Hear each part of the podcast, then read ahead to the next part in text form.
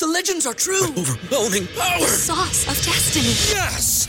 The most legendary sauce has arrived as McDonald's transforms into the anime world of WcDonald's. The greatest flavors unite in all new savory chili McDonald's sauce to make your 10-piece Wick Nuggets, fries, and Sprite ultra powerful. Unlock manga comics with every meal and sit down for a new anime short every week only at WcDonald's. Ba-da-ba-ba-ba, go! At participating in McDonald's for a limited time while supplies last. Welcome to the Vault Podcast, classic music reviews, presented by IV Creative. Now, here's your hosts, B. Cox and the crew. Greetings and welcome, ladies and gentlemen, to another edition of the Vault Podcast, Classic Music Reviews, presented by IV Creative. It's a perspective of the classics from a fresh point of view. We appreciate you for taking your time and lending your ears to our perspective. You could be anywhere listening to anything, but you're right here with us, so we thank you. With you today is yours truly, and with me I have my boy J.O. as always in the place to be. We're gonna get here, get into the classics as we chop it up over the classics. Of course, our saying here at the Vault, classic music reviews is hashtag open the vault, hashtag nothing but the classics. As we go over the music that shaped our lives, in particular the music of this generation. We want to go ahead and get into it. Jay, of course, appreciate you for having us here as always. I definitely appreciate you know what I'm saying with the platform. So Yeah, indeed, man. And things are going well. Before, of course, we get started, I want to make sure that I give a shout out to all of our listeners, everybody out there on Twitter, listeners as well on Instagram, for always showing their love and for sharing the feedback, and the word is getting around. Of course, we've had some new countries checking in this past week and over the last couple of weeks. Have seen, of course, a lot of love from the United Kingdom as always, Canada, Germany, France, Poland, and of course uh, Sweden and Norway, and even have a check in now from Tunisia over there in the continent, the motherland, in Africa. And of course, shout out to all our listeners in Australia and the Americas as well.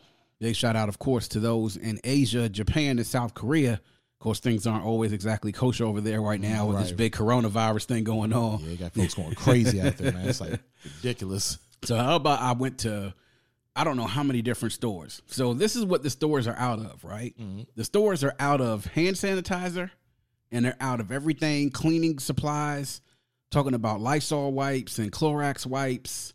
So I tell people, right, you want to buy stock, buy stock in Purell. Whatever Purell, their parent company is, these numbers this last month of the quarter are going to be ridiculous because Yeah, you ain't lying, bro. 'Cause, like matter of fact, the stock market in general, just like it was like last week before last, lost like 1.7 trillion. yeah, man. folks going crazy out here. And then like to your point, yeah, I'm- was at the store. I was at Giant um last night, and by the grace of God, I was able to get like a pack of um Clorox wipes. You know, what I mean, like saying for my little one to make sure his clo- his toys in the crib and all the stays clean and everything. So Yeah. what was what else I see out there? Like yeah, the stores were pretty like the aisle. I mean the um shelves are bare, and then Yeah. Then on Amazon, I saw somebody selling hand sanitizer for like ninety nine dollars. like, bruh. I saw something on Facebook. Somebody had a little uh, a little baggie up in some. I guess it was maybe like some saran wrap. Talk about some yo. I got that. I got that gram of that hand sanitizer. Yo, I got that gram. Got them by the grams. I ain't gonna lie, but if like somebody was gonna buy that, I, I'd probably do it too. Yeah, Like, exactly. Just to be real. yeah, man. Water's been out too, man. I went by my grocery store the other day and they only had the shorty waters out. All the other mm-hmm. waters and Aldi were all gone, man. But that's that's what it is. We're gonna keep rolling on. So while you're either secluded in your house or riding around in your whip, make sure that you check us out and we're glad that you have us playing right now. Nice Now- way of saying quarantine. of so- course, quarantine. so we're going to get into it today, and we have an interesting project to go after. Interesting project to review today. Today we are going into Black Rob's life story, released March 7, 2000 on Bad Boy Records. Recorded between 1998 and 1999.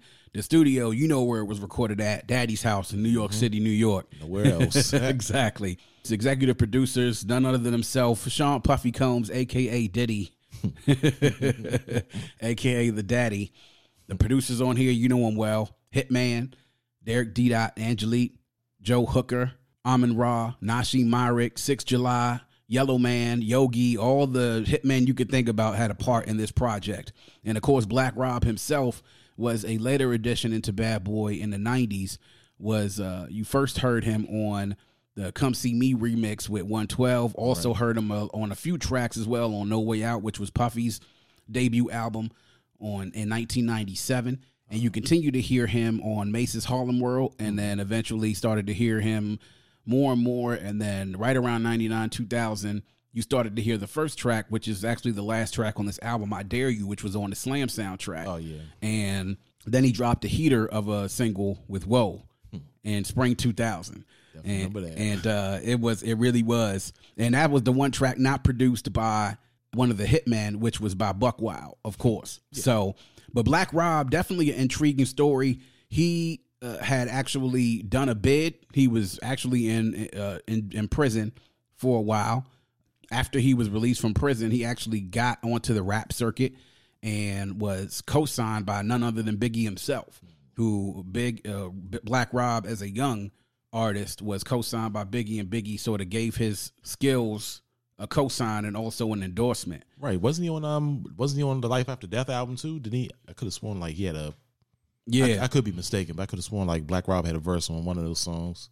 yeah. Actually, he was. Um, well, he was actually on Born on Born Again. Okay. but he wasn't actually on Life After Death. But he was on. He did have a spot on Born Again, and it's a shame that he actually couldn't actually couldn't be on a track with Biggie, considering his skills. But Black Rob's life story, like I said, released March 7, 2000, 20 years from now since this came out.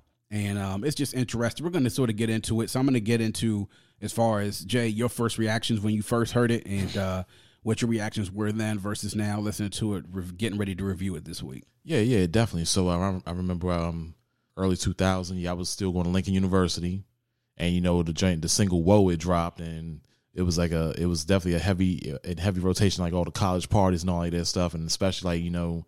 It might be the same now as far as like you know when you get you get hyped when your city gets shouted out. So that probably is like niggas getting dough in DC is like whoa, Whoa. like we put extra bass style voice. You knew we were up in the party. Like Indeed. Yeah, um, yeah, yeah. yeah, but like um as far as like the lyrics and just the production, I mean the production was just I don't know. I think I, I feel like it's it's like wine. It's just like aged better. you know Yeah. what I mean. Like I didn't appreciate the Hitmen to to the degree that I do now. You know what I mean? As far as like their quality of work. Mm-hmm. So now I go back and revisit. I'm like, okay, yeah, this ain't these tracks are definitely aged well. You know, they, you can still bump them wherever, and along with that, Rob's storytelling ability, which and like going back to what you said, it's kind of a shame that him and Biggie couldn't get on one together because you had two great storytellers right there. That'd have been a great opportunity, you know what I mean, for like a, a concept. But yeah, his storytelling ability as far as like bringing that emotion to those tracks and and the collaborations as well, man. Everything it just fit together, you know what I mean? Like Yeah. and honestly, post Biggie, you know what I mean? Because that was like a big, a big concern. Like you know what I'm saying after Biggie's untimely demise, like you know, would Bad Boy keep up that momentum, which they did in '97, but 2000 was still kind of questionable. Yeah. So I uh-huh. think I definitely think Rob held the torch. So Yeah, no, definitely.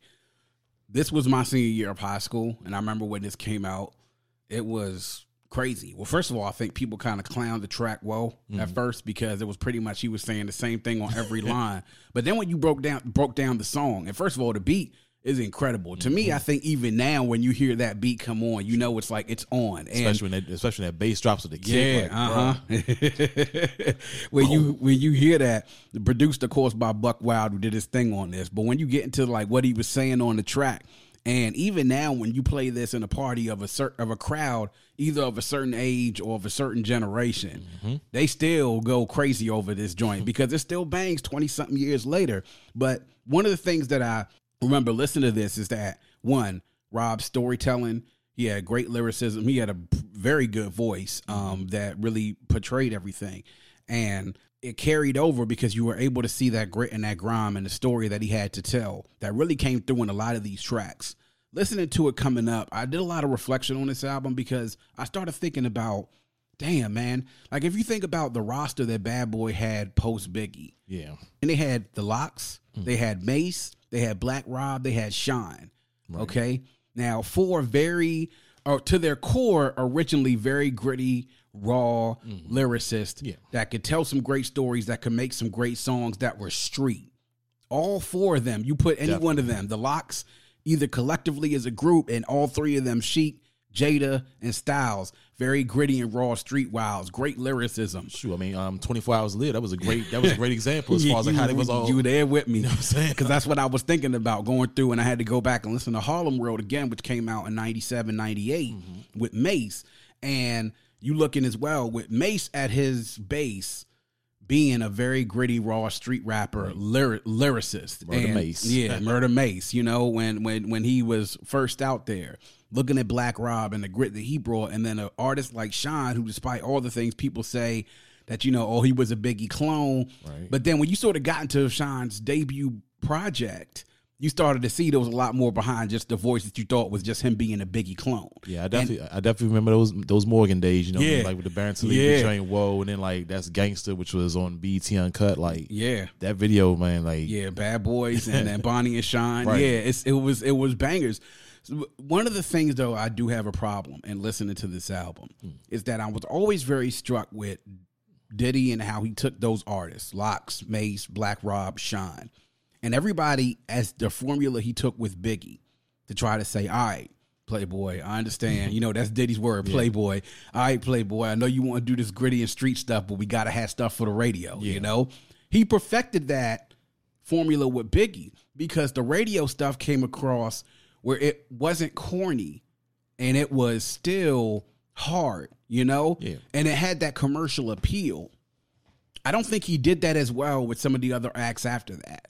And to me, I think one of the drawbacks I have with this album, listening to it this week, is that I noticed that some of the lowlights, at least on this album, to me, mm-hmm. were things that is, it sounded kind of corny. Because when you got street guys that are rhyming, right? Right. That's their appeal. And you have to have some sort of commercial viability. I mean, every single one of them have a commercially viable single. The LOX with Money, Power, Respect, Black Rob with Whoa, Shyne with Bad Boys with Bonnie and Shyne, where it didn't necessarily seem corny, but then sometimes you get into these deep album cuts, and you're like, "What the hell were they thinking?" And that's what I thought in a few tracks here. Okay. you know, No, I, I, ain't- gonna lie. Like when you said, like as far as like corny and Yeah. I mean, it's not so much with the Black Rob album, but it's maybe schmaltzy. no, not that. But with um, Okay. I, I got to say with G Dep. Yeah, be honest G-Dep. with you, like um, make this money, take this money. Like, I mean, just like okay, yeah, I know the Harlem Shake, the original Harlem Shake, The not original Harlem not, Shake. not the one that's gone viral and all like that, but um, the one that came out originally that was popping and everything there, but.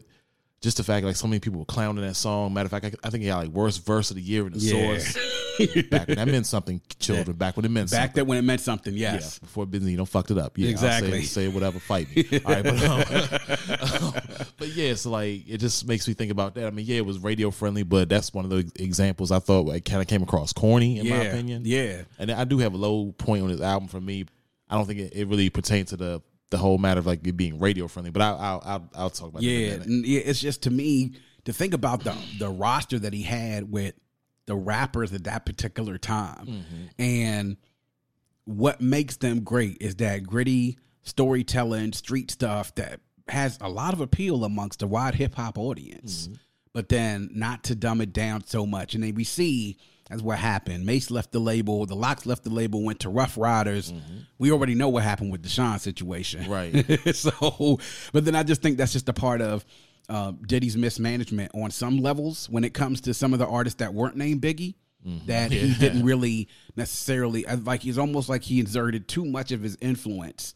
It's almost like to me, I think he got too much of a big head and said, "All right, I took the most gritty street dude out there in Biggie and turned him into a ladies' man. Right. So I need to see what I can do with the rest of these dudes. And sometimes you just gotta. Sometimes you have to let the mix doesn't need extra seasoning. Sometimes it's mm. just the right mix. Yeah. And then let it go in the oven and cook. Yeah, I, I, I agree. Like, I mean, okay, I mean, I understand the formula as far as Yeah. having a radio friendly joint. I mean, Yeah. other artists have done this too, but yeah, indeed. like, okay, even with the LOX, you know, I mean, one thing, one of their low points, I'm pretty sure everybody knows about is like the shiny suit thing. I'm not oh, sure how much of Oh, an influence did he have. But I'm pretty sure he could have stopped that. Yeah. I think so, but I think with Mase, it kind of like worked out a little bit better. Yeah. as far as like going from like street to like street children to corn, who Yeah. are phenomenal. Don't get me Oh, wrong. Oh, absolutely. But you know what I'm saying? His work better. I mean, I don't think I think with Black Rob, yeah, Whoa was a great radio single and all like that. But as far as like potentially transitioning to like that level, how he did with Biggie and Mase, I think I think it could have been left off the table. Left off the table. Indeed. Same with the LOX, you know what I'm saying? Indeed. No doubt. And G Dep, I don't even know why he tried, but um,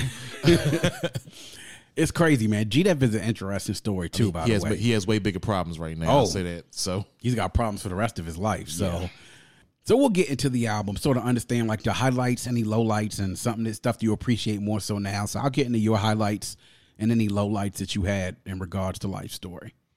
okay, yeah. So I mean, highlights. Um, like we already said, "Whoa" was a banger, mm-hmm.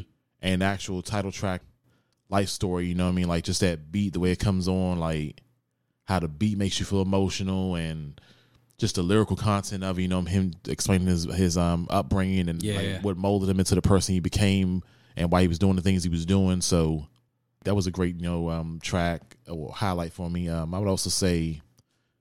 And this is one of the ones I was saying. I think before, before we got on here, as far as I heard on the mixtape first, the Drain Jasmine. Yeah, Like I love that. I love that um Seals and Crofts sample and then like that Caribbean aspect with the um steel drums yeah, it. Like steel just, drums. Yeah, It just came together so beautiful. And then like you know, just the way the story the story was, how crazy it got like progressively. I'm, I'm thinking it's gonna like stay in a hood story, but like.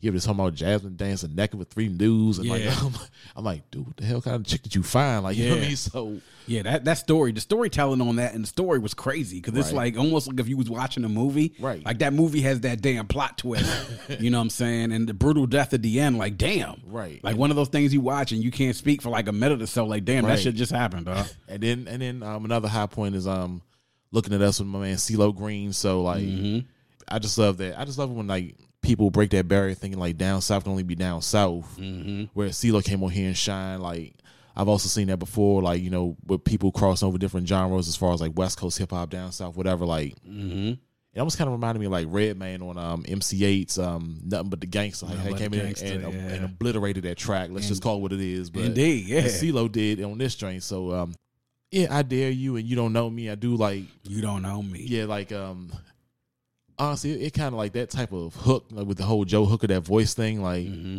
I mean, it was. I'm, I'm. I'll be honest, it was an acquired taste to me, but then I got used to it and like. Acquired, no, it started making more sense as far as like how it blended in with the track and how it was so different and yeah. So I mean, I'll, I'll say yeah, those are my highlights um, that I can think of at the, off the top. So Mm-hmm. I'm pretty sure you might have some different ones. Or Yeah. And any lowlights for you?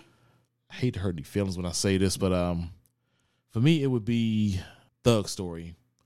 Oh, really? Yeah, I Okay. would- I, would personally. I mean, not that the track was whack. I just didn't feel it was necessary. mm-hmm. Like you know, certain classics I just feel should be left alone and left to their creator. Mm-hmm. And Slick Rick being who he is, I just don't feel it was necessary. I mean, it was well put together and all like that. I mean, he kept up the momentum, but like some joints, I just feel don't need remake, remakes. You know what I mean? Like almost like Beyonce's "Before I Let Go." I don't. It, it, it didn't sound bad. You know what I mean? But I mm-hmm. just don't feel it was needed. I don't feel it was necessary. necessary to do so. Yeah, Exactly. so like some things I just think you should leave off the table, leave them alone. Exactly. Nah, I hear you.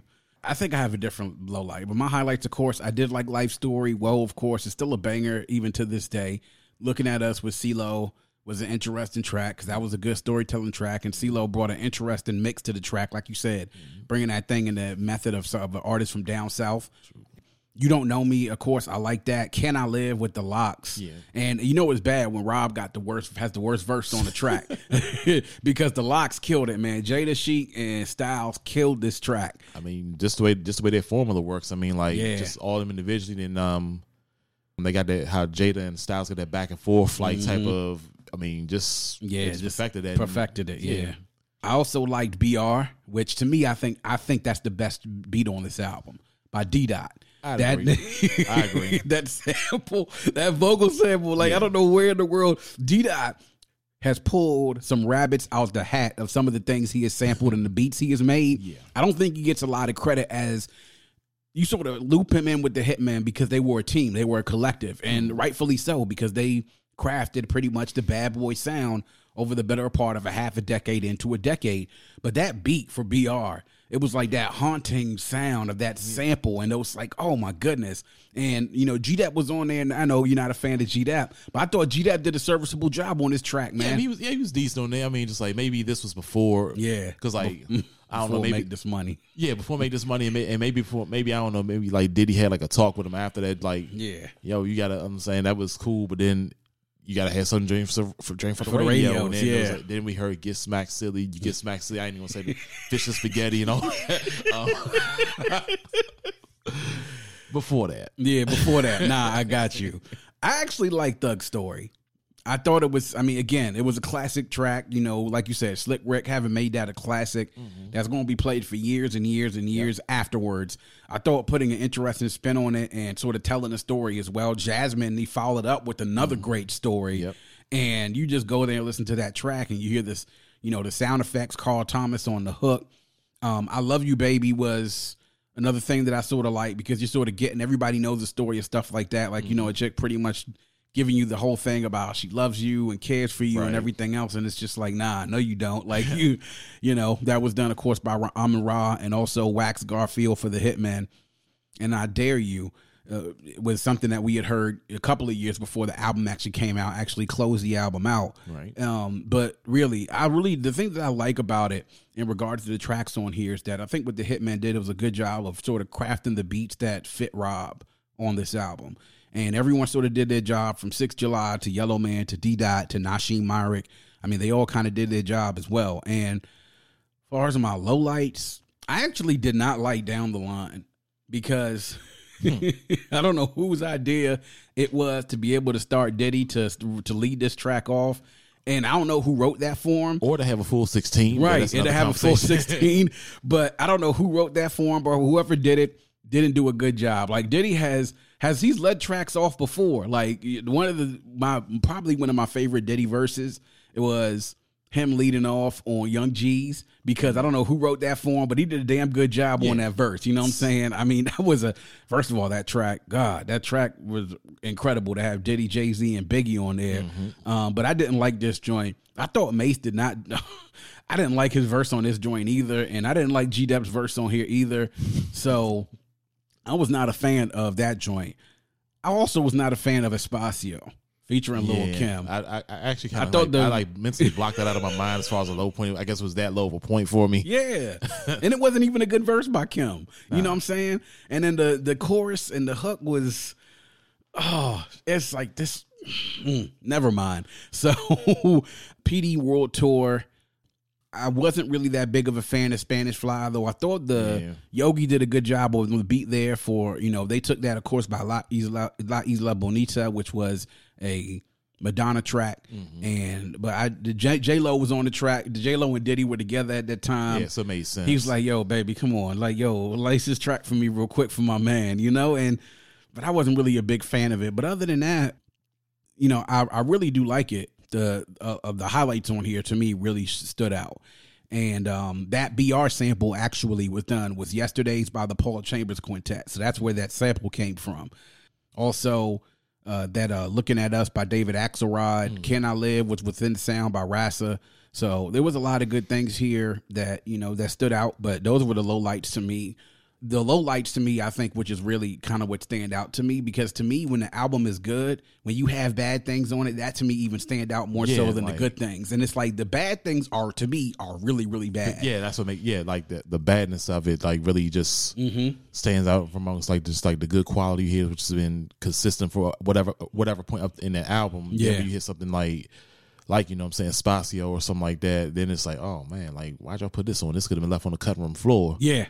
So um, I know, man. Like, oh, it's just like that's the thing that kind of stands out to me more. So, what I will say is this considering the time and space that they were at, I kind of think that this was Bad Boy starting to rebuild itself after Biggie's death. At this point, they were sort of going through a transition. And you started them getting into okay into that early 2000s. And I think they they did a good job of building themselves back up with Rob, and then also with Shyne, and then of course they had some good hits from 112 and Faith. Right. But then it seems as soon as they got into the early 2000s, things started going downhill again. yeah, I think, uh, yeah, Carl Thomas did his thing. Carl like, Thomas. as a, as a solo artist, as a the solo so- artist too, and then like that. But then as soon as they got into 01, like you said, with your boy G No, I mean, they, they, I mean, now, well, well, G that wasn't on. They had the joint. We ain't going nowhere. I mean, Yeah. that that joint was a banger. And then um, roll with me where um, it was Diddy and Eight Ball MJG. MJG, Like, yeah, I mean, and love the track. Production was solid, but like, I got to be honest. Like, I really, I really feel like Eight Ball MJG were holding back on that track. Like, Yeah. because they've snapped way harder. Like, I, we and we've heard it. yeah. So like,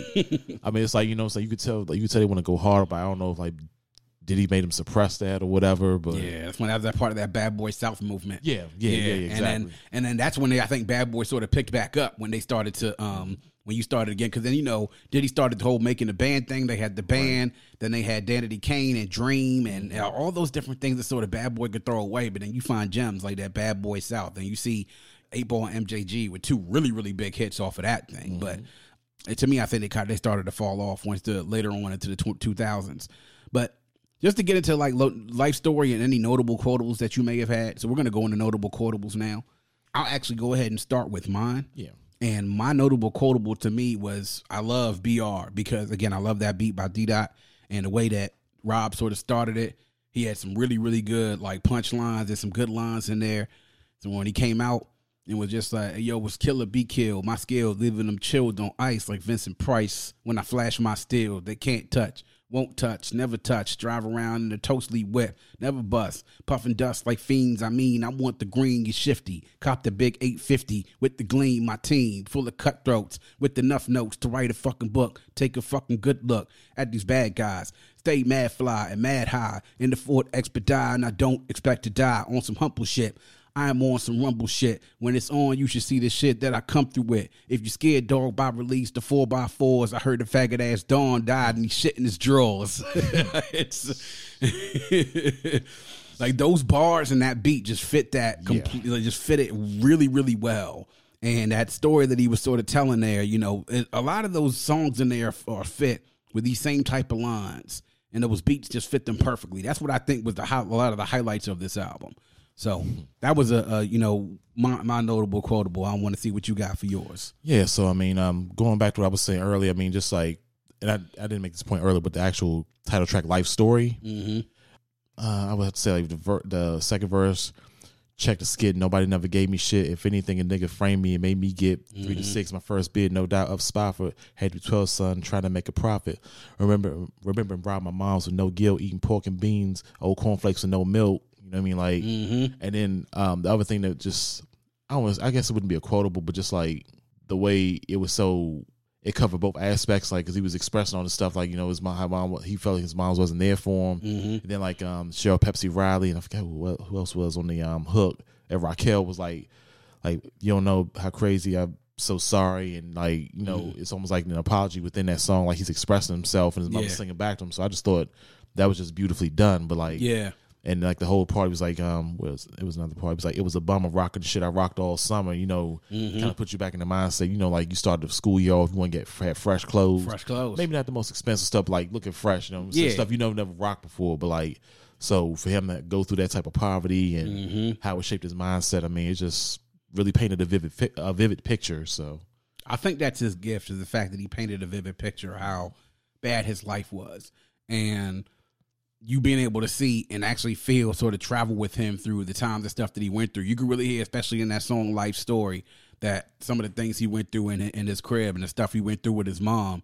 You know, it, it- it's a formula that a lot of rappers have actually used throughout the years, and he did a masterful job of actually actually carrying it out. So, a lot of different other quotables that are on here again, Rob had the gift of being able to tell these stories, and it would have been great, I think, to be able to hear, shoot, him and Biggie on the track together. The fact that you could have, even if you had the two of them sort of talking about a song, like I always listening to this, I was like, damn, I wonder what it would sound like if we were to have Biggie and Black Rob on a track together, and the two of them talking about.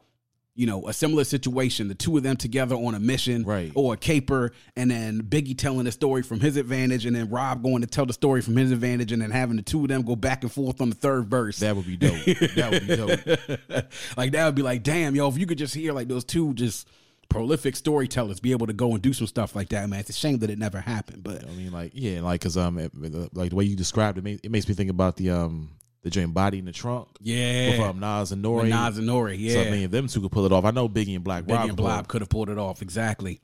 Uh, Just to go a little bit as far as the reception on this album. Now, there's a lot of interesting. We've talked about the source, right? We've talked about how they've had some major hits. We they've gotten the ratings right. Mm-hmm. There've been some major misses where they've gotten the ratings horribly wrong. Yeah, okay, yeah, One yeah. one of the earlier albums we talked about, our first of the year actually was one of them. Was The Shining by Yeah. Smif-N-Wessun, where that only got three mics. and looking, of course, on social media because I follow them, I see just how big worldwide, Mm. how big that release is. Because you even told me they're going to be in Baltimore later on this month with rock, with rock uh, Rockness Monsters. with gonna Rock be- This Monster. Exactly. See, I'm, so I'm, I might get a slide through there. I'm, I'm thinking about it, man. I think I might have to do that. You know what I'm saying? So, but so this album in the source actually got four and a half mics, and I. uh, uh, it actually got four and a half mics, and I'm like, I think I actually even remember the source issue that this came out where they gave them four and a half mics. kind of remember. It's like I could see it, but I can't see it in my head. But I do. I do remember like reading the um like that issue and like you know the reviews of it. So it's kind of a blur, but like st- it's starting to come back to me a little bit slowly. Yeah, just so that you get an idea, other four and a half al- albums that got four and a half mics were only built for Cuban Linx, Death Certificate, Southern Playeristic, Cadillac Music. KRS One's actually Boogie Down Production, Sex and Violence got four and a half, which I don't agree with at all. Um, but there's a few others, so it's it's kind of I interesting. think, uh, yeah, I think De La got four and a half. De La Um, got stakes is high. Stakes is high. Yeah. So it's just interesting that that was the thing. But this was did get some very good reviews from a lot of people. Um, the Rolling Stone gave it a good ones. Vibe as well said you know is incredibly adept uh, by Miguel Burke says incredibly adept at construction graphic autobiographical episodes and intricate tales. So it, that's one of the things that this stands out on. Now the four and a half mics. Mm, I don't know. I really don't. But so now we're going to get into it. It's the ultimate test, the test of time to see whether or not what kind of classic this is. And so I guess I'll start with you, Jay. For you, listening to it, reviewing it, taking everything into consideration, what is it? Is it certified? Is it borderline? Is it just in its time?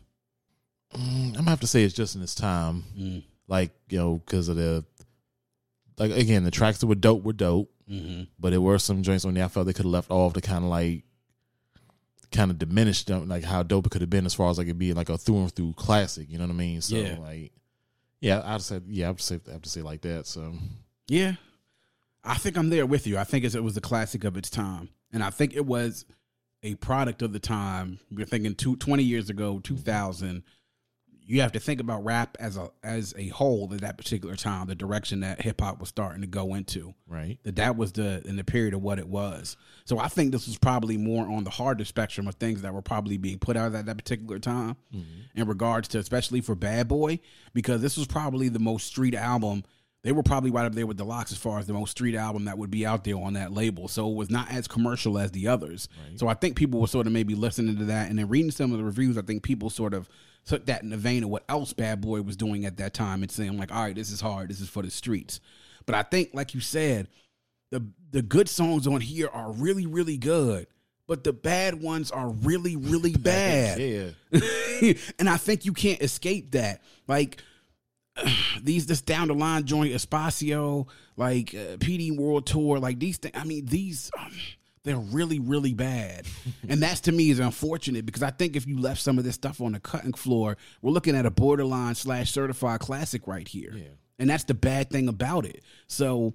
A lot of great work on this album, but I do think it's a classic just in its time. I do think it's a good listen to from here to here, but I do believe that for me, there's too many skips in here to make it any type of borderline or certified classic. That's just to me. Yeah. I mean, I like I like I like that he kept it consistent with like the Mad Rapper dream. But I wouldn't say it was the best the best Mad Rapper sketch. like I would say the best one was on um was on um No Way Out. Oh, yeah. I think that was the funniest one. Yeah. but like, yeah, I mean, it was cool. He was on there, but I think I don't think that was like the best Mad Rapper sketch. that Yeah. he did. That's another genius thing of D Dot. D Dot being the mad rapper. Right. For those of y'all who didn't know that he was the mad rapper, but it, it's there's too many skips on here for me to say this is a borderline or certified classic.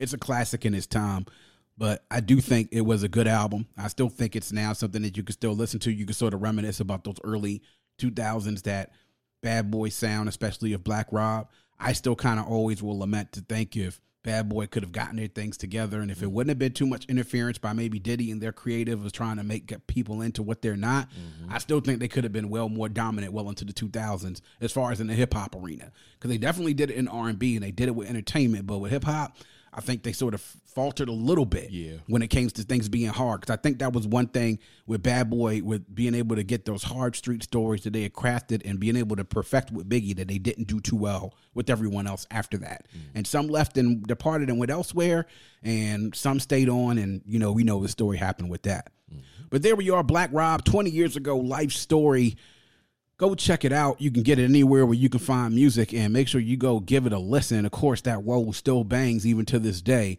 You can hear DJs on their old school mixes now. You hmm. see my air quotes, old school right, mixes right. now, which is old school. For to tell you the truth, I mean, it's 20 old school music. 20 years ago, 20 man. years ago, you could hear them playing that stuff on their old school mixes with club mixes, man. And again, you go into a room of a certain generation or a certain age, and the room is going to go crazy when they hear that joint. So, but that is going to wrap up yet another edition of the Vault. Please more make sure you check us out on our host Podbean, vaultcmr.podbean.com. You can also check us out as well on our link tree on all of our social media pages. You can get us on Facebook and YouTube. Just search the Vault Classic Music Reviews. You can get us on Instagram at the Vault CMR Podcast. Also, make sure you follow myself, IG at its lesson, and IV Creative at IVECRE8. That's IVECRE8. You can get our link tree through any one of those. All of our streaming platforms are available there as well. And you can get all of our social media channels. Make sure you are following us. We love to get the interaction from everybody on Twitter, Facebook, and Instagram. Love the fans interacting with us and telling us how much they love the show. Everyone from United States to worldwide, keep on listening. We love it. We appreciate all the support for you. And of course, if you have a friend, tell a friend and make sure that friend tells a friend as well. Always want to remember to keep your headphones on and your music loud, but not too loud. And as we close, we like to remind everyone to dream big because dreams are the basis for creation. Always create, motivate, and elevate because you were never destined or created to stay stationary in this life. And on that note, we say peace. Thank you for listening and coming into The Vault. Please subscribe and follow us on Facebook at IV Creative and Instagram at E IVECRE8.